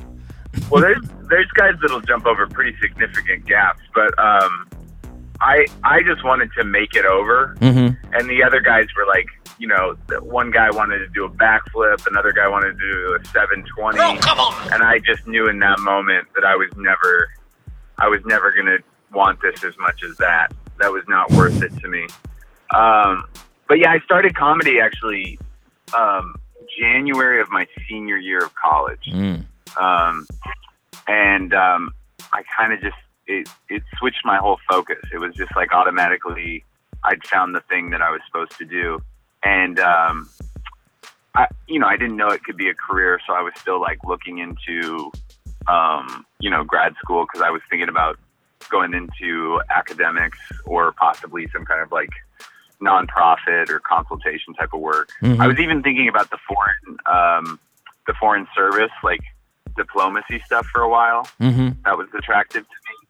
Uh, but then I just kind of I, I moved to Washington D.C. because my dad uh, lives out there, and um, it was just like very obvious that that's what I wanted to be doing, and so um, the uh, grad school application never got finished. The next thing you know, I've been doing it for 15 years.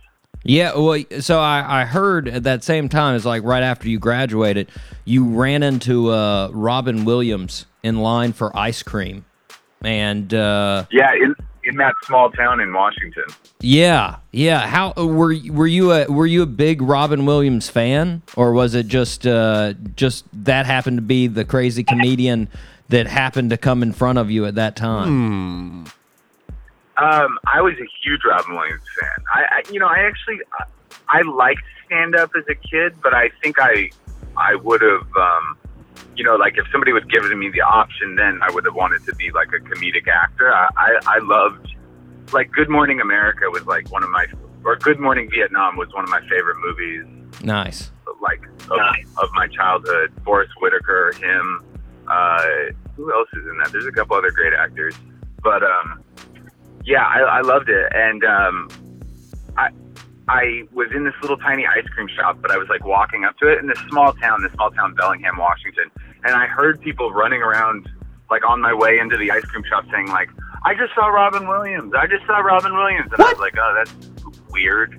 and then the um, the next thing you know, I'm like standing in line, and I look in front of me, and it's Robin Williams.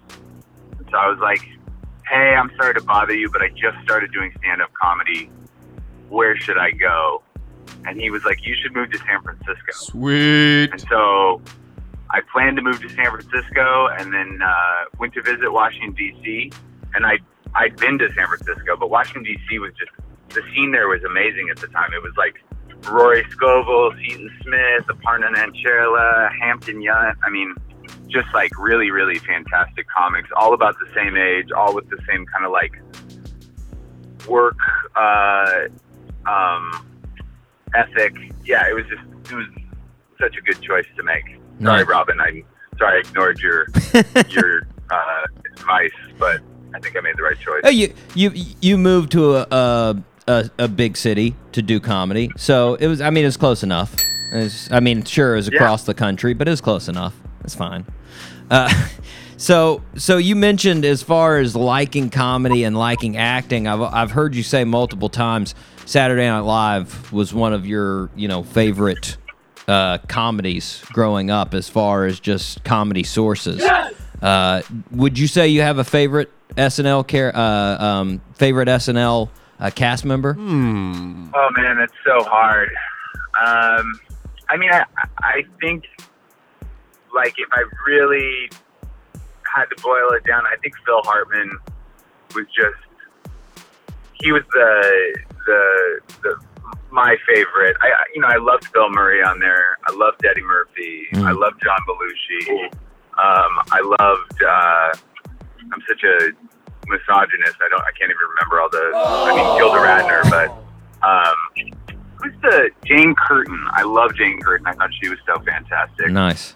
Um, and I mean, Kristen Wiig, Yeah. like some of the hardest laughs I've ever gotten. You know, like that I've for me that it, when she did like the uh, Lawrence Welk show sketches, I could never get over those. Those were so funny.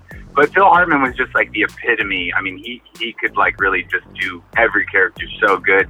I think that guy Beck Bennett is is kind of similar, where Mhm. it's just like a a real uh, kind of bassy, earnest guy. Nice, nice. I, I'm I'm all over the board with mine. I don't I don't know. I, I was trying to think of it, and I ca- I could narrow it down. I, I had I had Chris Farley on there. I had uh, uh, D- David Spade, Norm Macdonald, Yeah. uh, Will Forte, and Will Ferrell. That was my top five when I was trying to think about it. But there's so there's so many other good ones that I that I was like ah it's too hard. It's too hard to come up come up with one. So I decided to give it to you as a question to make it hard for you. So I that was appreciate that. I appreciate that.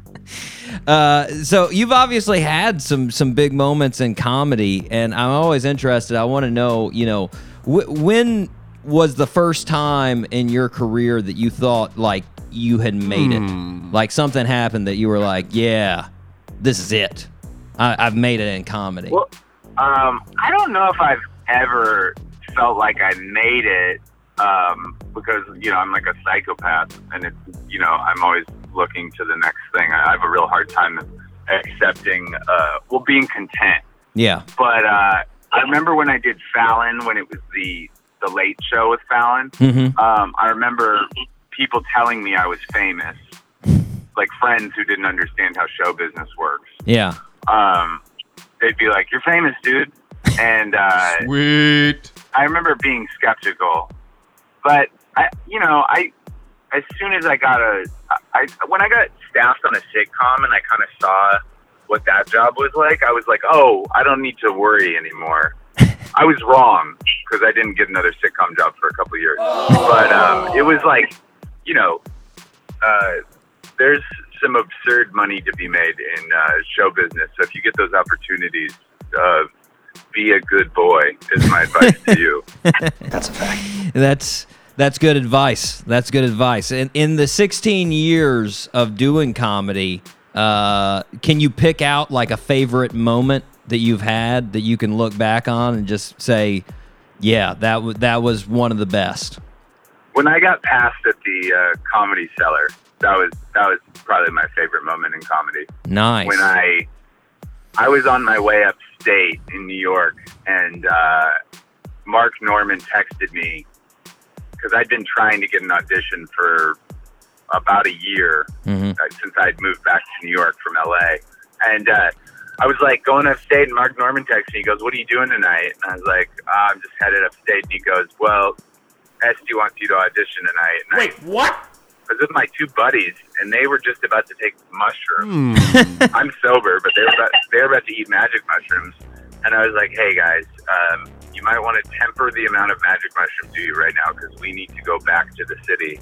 And um, then you know, like the whole thing, like went, uh, headed into the cellar, introduced myself, uh, found out when I was going to go up, and then it's like this. It's almost like. Uh, seems very ceremonial when you think about it because um, Estee usually stays in the back of the Olive Tree, which is the restaurant above the Comedy Cellar. Mhm. And then, like when she watches an audition, she comes downstairs, she sits at the bench, and she watches you, and um, and then she takes you upstairs and kind of gives you your answer or doesn't speak to you ever again Wait, what? it's very uh, terrifying, and uh, it was uh, yeah, it was just magical because I was like, when I started comedy, I it was a couple months after the documentary Comedian came out, Yeah. and I was like, I want to be a cellar comic someday. Like I want to, I want to work the comedy cellar. And so to be able to actually like realize that, that was, I mean, that was such a dream come true. Yes. Nice. Well, you know, t- talking about that, you being in LA now, and uh, you talking about uh, getting that gig in New York, and I've heard you talk a, a lot about the two cities. Uh, is it fair to say that you enjoy doing comedy or stand-up comedy more in New York than you do LA? Yes, very much so. Uh, in LA, I feel like an alien half the time. Because yeah, it's, it's very like. I mean, I, you know, I think uh, good comedy is good comedy, but I feel like I, I don't really know what to do in LA half the time because uh, the comedy store has a lot of very uh, cool, attractive men who are like they're just they're just great at talking about the novelties of hooking up, and then the other side of town is like the alt shows where everybody's like you know playing a theremin and uh, you know doing a interpretive dance of their relationship with their mother, and I'm just kind of I'm a pretty low energy joke teller, Yeah. and uh, that seems to work in New York uh, pretty well. Well, I will raise my voice for the punchline, though. I, I, I will say that. If you are coming to see me, expect the punchlines to be louder. Expect the volume to go up just just a hair. It's gonna come up. You'll know. Just a hair. It's respectful, but it's going to go up a little bit.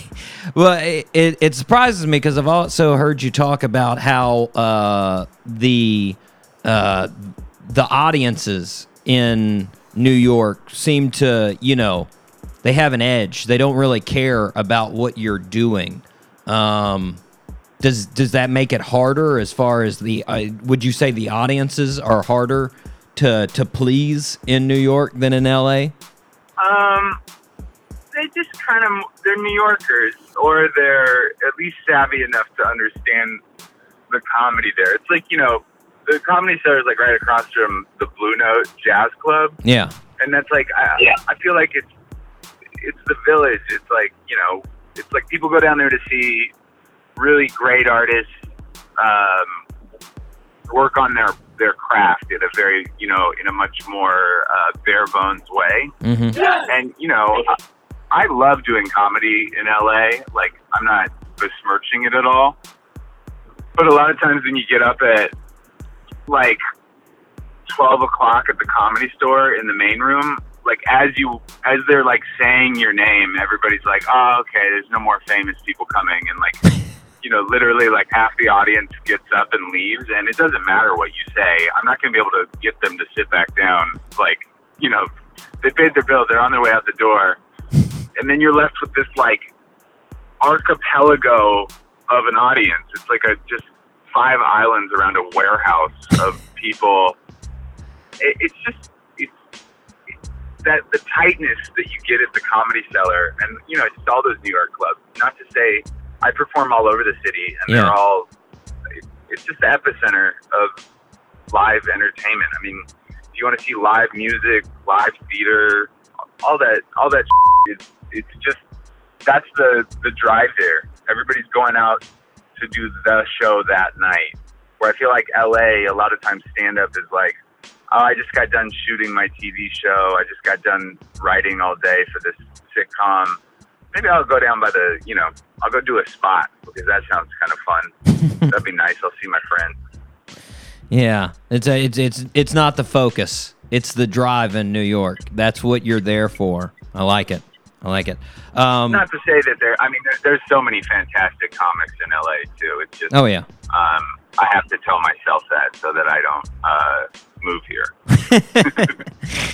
So uh, outside of stand up, you've you've done a lot of other uh, a lot of other things. Uh, like one of the th- favorite things that you uh, you've done recently that I actually really enjoy is you narrated uh, now this episode on uh, who is Stephanie Grisham.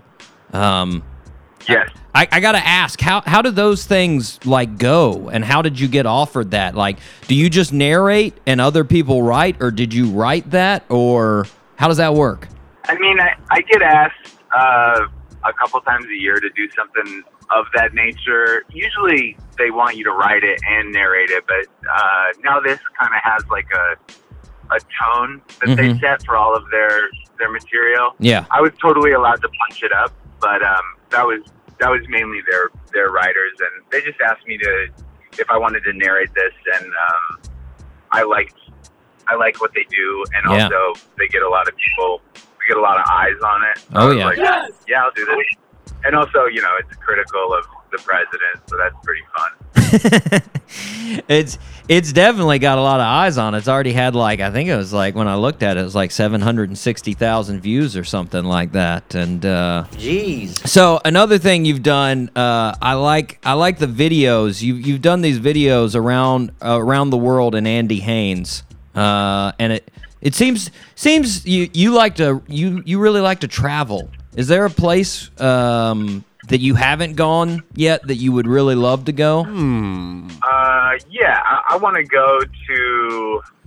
Well, like I, I really love um, like absurdly short trips to places that are way too far away. Yeah. Um, yeah, like one time I tried to fly to Hong Kong for the weekend. um, and I always like, you know, when I make those videos, I try to kind of make up a a reason that the trip has gone astray.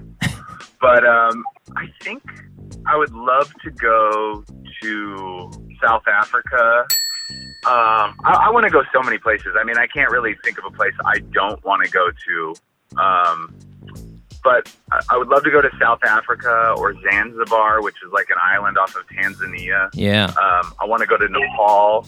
Nice. Um, yeah, I don't, you know, I want to go to Budapest really bad. I was supposed to go to Budapest like the day that I booked Corden, so I had to cancel that trip. So that's still on there. He ruined it. Way to go. Jeez. Late, late show, Yeah, I had to ruining give up. trips. I had to give up my one day trip to Budapest so that I could be on television.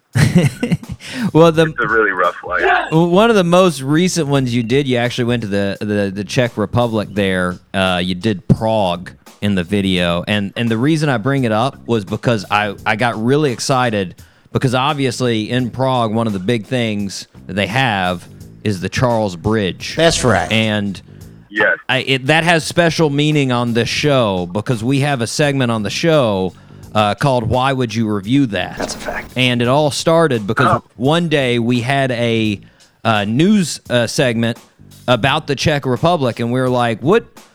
What is that? What are they known for?" And we didn't know, and we were like, and I so I googled it, and the first thing that came up was the Charles Bridge, and then when I looked at the Charles Bridge, as far as the the Google pages, it had a hundred thousand reviews on Google, and I was just like, "What? What would people say about a bridge? Why are there a hundred thousand reviews?"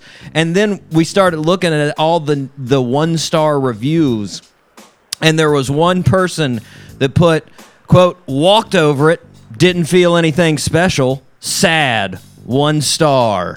And we were just like, what? What did they think they were gonna see when they went to this bridge? And I think you explained it Oh, I- I perfectly in your video. I think that was pretty much, you know, your review when you went over the bridge. We're like, all right, that's a bridge. There's some people here. That's uh, there you go. Yeah, I was pretty disappointed with the Charles Bridge. Um, I need to review it. I'm Yeah. gonna go review it. Yeah, you need The to. moose. They Wait. call it the Moose Karlova. That's the the Czech description or pronunciation. Mm, In mm. case you, in case you ever go to Prague and you need to find the Charles Bridge, Get- Call it get- the Moose Karlova. I was about to say, get the inside info. You'll se- you'll seem like a, a local yokel. You know, hey, what's up? Totally know what this is. Um, so you've also one of the other things you've been doing. You do the Be Best podcast, which you've been doing for a little over a year. You got 19 episodes, um, and you actually just did a uh, an episode very recently with your friend uh, Jason Jason Signs. Um, Yeah. and you said that was that that was your favorite episode. Uh, why why was that episode so uh, so great? Well, because I, I'm like a constant oversharer, and that was like kind of the impetus for the uh, podcast was that I wanted to talk to people about serious things, like because I can talk about serious things and have it not be like a big deal for me. Yeah, Like I, I'm I'm open open book, and so I wanted a podcast where people could kind of like um, casually speak about big things in their life, you know? Hmm and um, and so that's like what the what I started the podcast for, and then it kind of got away from me where there was a lot of episodes that were just like straight up earnest, and I didn't want to be an earnest podcast. I'm a comedian, you know. like, Yeah. that wasn't my goal.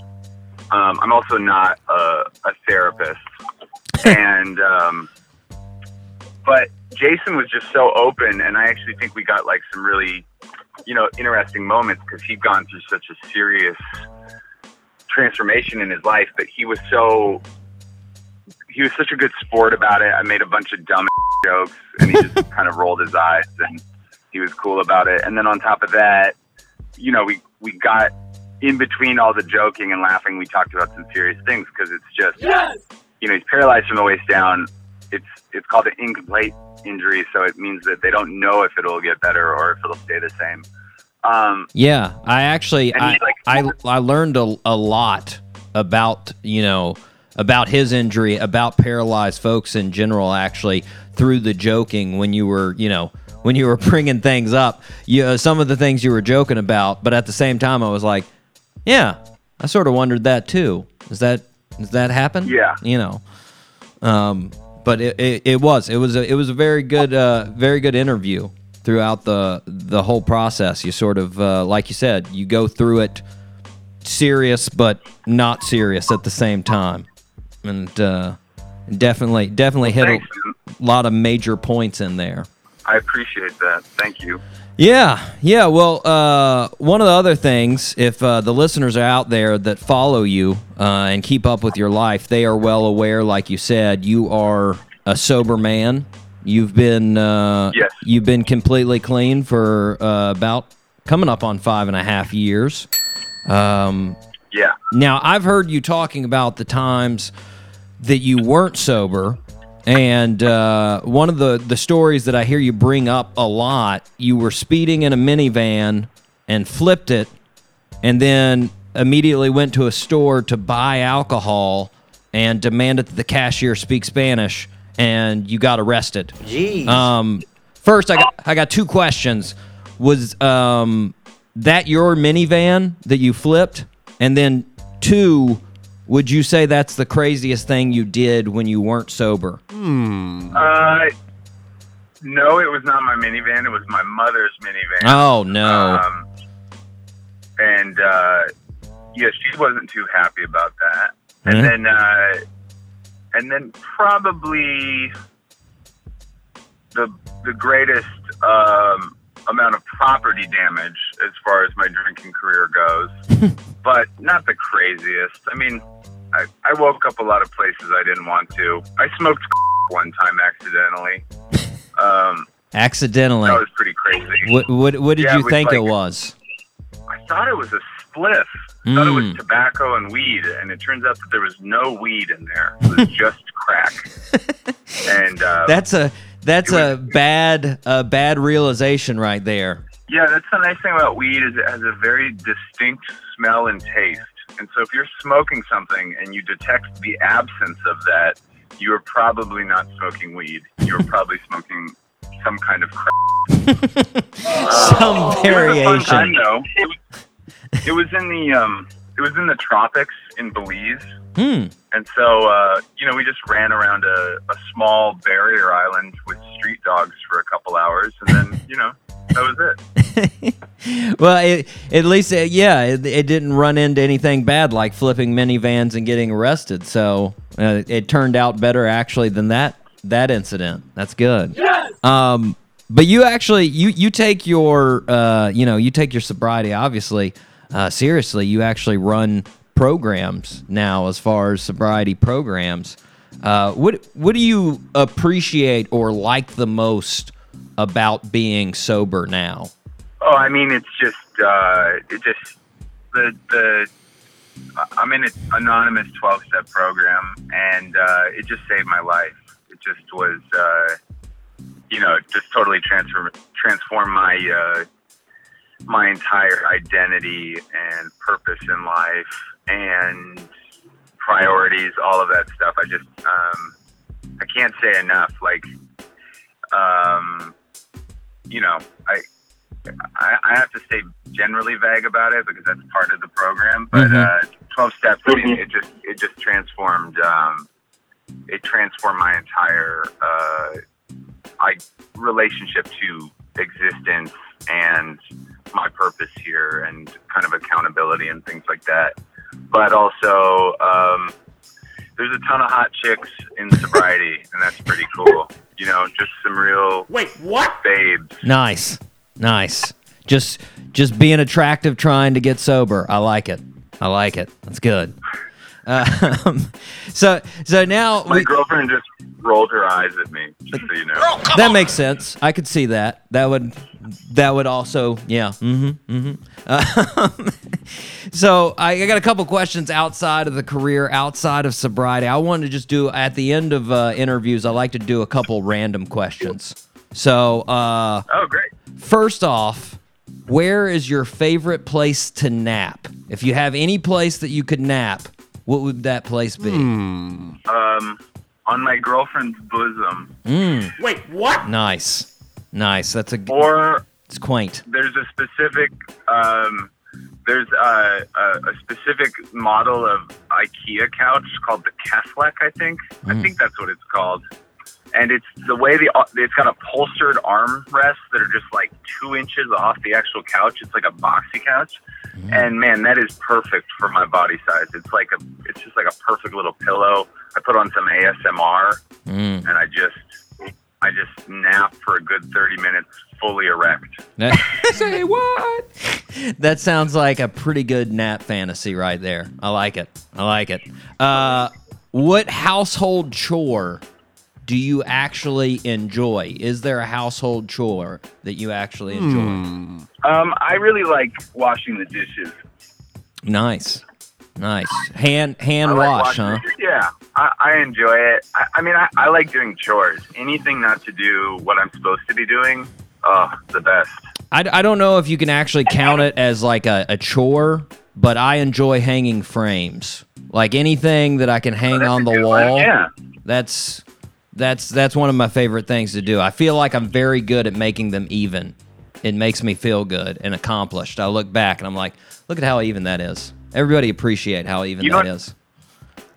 You know what I really love? I don't love a frame cluster, but there's like a thing that people will do in New York. It's like a kind of, I I guess you would call like a style, um, where you see it a lot in kind of like um, more design centric apartments or restaurants, where they'll just cover the wall in like, the wall will be covered in frames, different colors, different textures, different kind of pictures like photos and paintings. I love that look. Nice. Um, it's a real, it's a real New Yorker snob thing. I'm gonna have to look into it. That sounds like something I could definitely get into. I, I I'm I'm not aware of this trend. I don't know, man. There's, there's a magazine which is like a very bougie magazine called Apartamento, Mhm. and it's just each mag, each issue is just them, you know, doing nine or ten visits to famous artists' apartments or houses, Hmm. and just asking them about their their homes. But you get a lot of ideas for how to make your tiny, not wealthy apartment look nice. How you can increase the bouginess of your own apartment. I like it. I like it. Okay, last random question here. If you could start a charity, what would it be for? Um, a charity. Yeah. What would it be for? It would be a charity where we got dogs that had had their tails snipped. We would get them prosthetic tails. Oh, nice. Very meaningful charity. Yeah, just to kind of give them the confidence. Because my dog right now, Charlie, he's got a big old fluffy tail, Hmm. and I honestly, I think it's the locust of his, uh, you know, his self confidence. It's, it's the the axis with which he, you know, the pendulum swings. Yeah. So and uh, you don't, well, you don't think that's the actual? Because a lot of people say, you know, they had what? What are they? They're called Neuticles, I think, where they have the the prosthetic Yeah. testicles. You actually think it's the tail, though. Yeah, Charlie, uh, he doesn't he doesn't miss his balls at all. He's actually he's kind of he's gender fluid. He Nice. appreciates the the freedom with which, you know, I like it.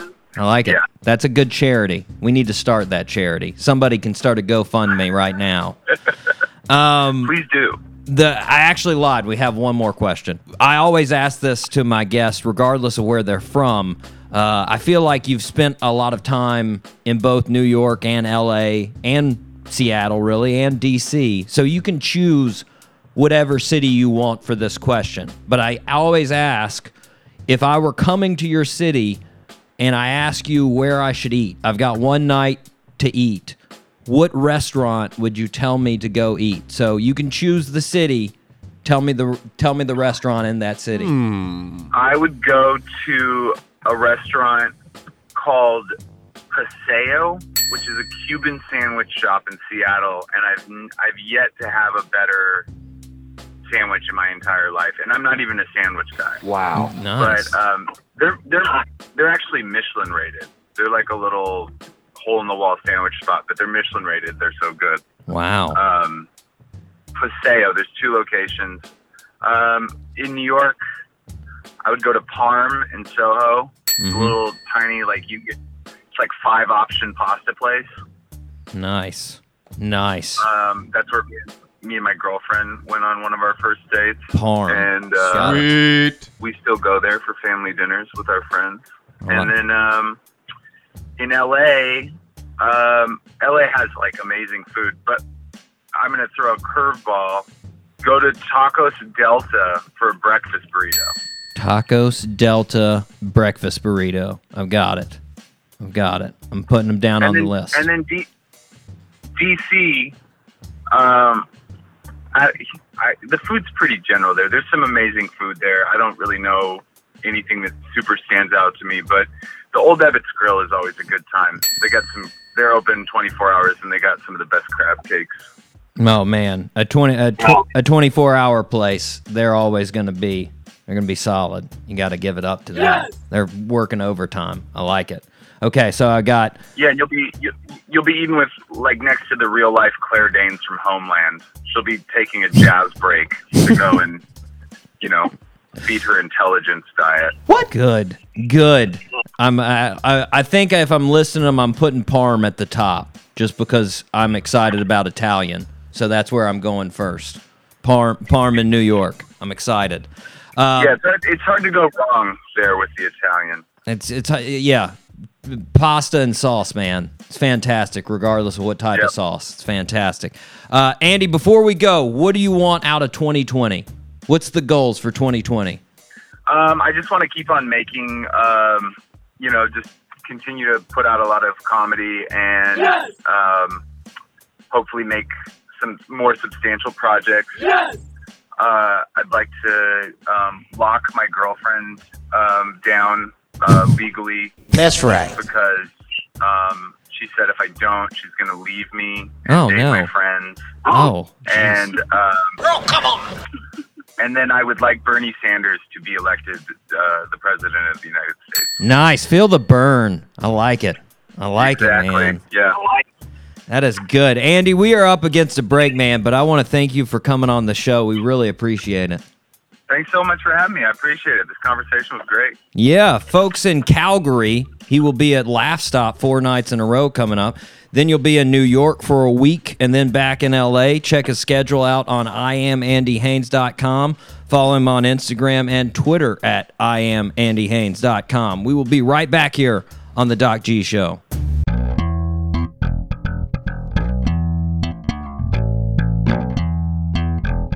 Hey, this Rock Montana, Mucho Yellow, and it's Rockin' Yellow on the Doc G Show. And the trap out door wide open, you know?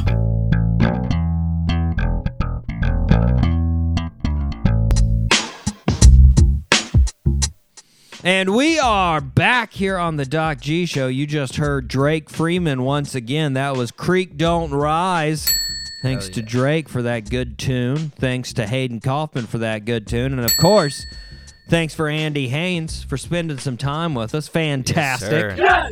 Thanks, Andy. Fantastic. I think I think his his girlfriend was laughing at us the whole time, just thinking our show was a little ridiculous. What? I think so. Well, the way you started it off, you know. Well, she's she's got well, she's got a very popular podcast too. Her podcast is let's let's face it, much more popular than ours, but it's okay. Yeah, yeah, it's, it's okay. Don't worry about it, Dave. It's it don't don't I'm don't doing okay in my corner yeah, over here. Yeah, Rosebud Baker. If you want to check it check it out, that's that's that's his girlfriend. They're doing fantastic, and we need to check out Dave Parm, New York. Yeah, we Circle it. do. Parm. I'm gonna get on it. I'm gonna get Mm. pasta. You know. uh, People know I've I've mentioned many a times on Italian. this show. Amen, Dave. I dig my. What's there not to like? It's bread. Nothing. It's Literally cheese. nothing. It's sauce. It's delicious. It is. I, I too. mean, tomatoes and tomato sauce. It's just delicious. It's just delicious. Anyways, thanks to Andy Haynes. Fantastic time. Yes. Go Thank check you. out all of his great stuff that he has out there. Check out the Now This. Check out his stand up. Check out his old uh, uh, 30 minute special on Comedy Central. It's all good. It's all good. Uh, okay, Dave. Last birthday suit. Are you ready? Give it to me. Here we go. This one, I think you got. I'm going to go out a limb. I'm going to say you got it. Our birthday suit was born on February 19th, 1963, at St. Mary's Hospital in Paddington, London. His birth parents could not take uh, care of him, so he was actually in a foster home. Uh, growing up, he always loved music, and, and starting in the early 80s, he started singing at local clubs and bars. In 1987, he joined a funk band called Push. That's right. In 1990, he decided to go solo, met a producer who helped him record the single Killer, and then he eventually put out a f- full album, which also featured the single Crazy, which was an international success. Uh, success. In 1994, he released his second album. One of the songs was used for the soundtrack of the Batman Forever movie. It was a huge success. The song was Kiss from a Rose, which won a Grammy, and the album won Gram or won uh, Record of the Year Grammy. Sold millions of copies. Uh, none of his other songs ever reach the impact of Kiss from a Rose. He's often recognized by the scars on his face that came from a specific type of lupus called discoid lupus erythematosus. Erythematosus. He married supermodel Heidi Klum in 2004. They were divorced in 2014. Name that birthday suit wearer. Dang it, I have no idea. All that was before my time. Mm, I thought you'd get it with the, the Heidi Klum. I thought that would that would cue you in. No. He's originally from Nigeria. He's got scars on his face. Is Very it Seal? Boom! There it is. Oh. There it is. I was about to say he's got one name. It's a one name. Yes, Seal Got it. is correct. There it is, man. I love that song, by the way. Kiss from a Rose, such a jam. I'll have to look it up after the show. Such it puts you in such a just a, I don't know, like a. Uh, a meditative state. funky funk. No, no, Okay. it's it's it's very it's very calm, but it's beautiful, and it just gives Mm. you this like I'm on a higher plane right now. That's right. I'm on Oh, I'm in a I'm in a field in mountains, and there's just a beautiful blue sky, and there's mist below in the valleys. That's what I get. Yeah. That's what I get. It's fantastic, man. It's a fantastic jam. Uh, Seal turning the big, uh, what is that? Five seven. Seal Yeah, turning five dang. seven. Him Five, and MJ both. Yeah. Oh yeah, that's right. Good call, man. Didn't even didn't even recognize. Same year. Nice. Fifty seven. Him and him and Jordan. Nice. Congratulations, Seal. Happy birthday. Good Happy job. birthday, buddy. Um. Okay, Dave. This is the point in time where I tell you about the fantastic shows. We have some fantastic shows. Let me It tell you, is. man. We've got some great ones. Next week we've got Rising Appalachia. These two ladies. Ooh. Yeah, these two ladies, Chloe and Leah. They're big time. They're super big time, but they're not big time. Word. Right? Oh. And let me tell you why they're not big time. They don't have any record label at all. No record Dang. label yet. Even with no record label, Dave, they have over 100,000 followers on Instagram and they have millions and millions of streams on Spotify. Yeah. Dang. Done it all Independent. all themselves, Dave. All themselves. Good for them. They do what we call hillbilly world music. So oh, they okay. they they do Appalachian folk music, but they add world vibes to it. So you've got like salsa drums and African drums and Got a little and flavor. like yeah, there's international feel to it. It's really good music, Dave. Uh, You know, I think I have to say one of my favorite songs they have is "I'll Fly Away." I don't know if you've heard that jam.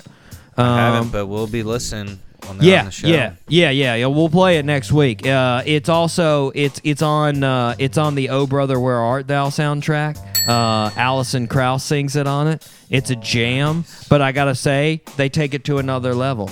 They take it to another level. That's saying a lot because I really like me some Alison Krauss. I like her. Yeah.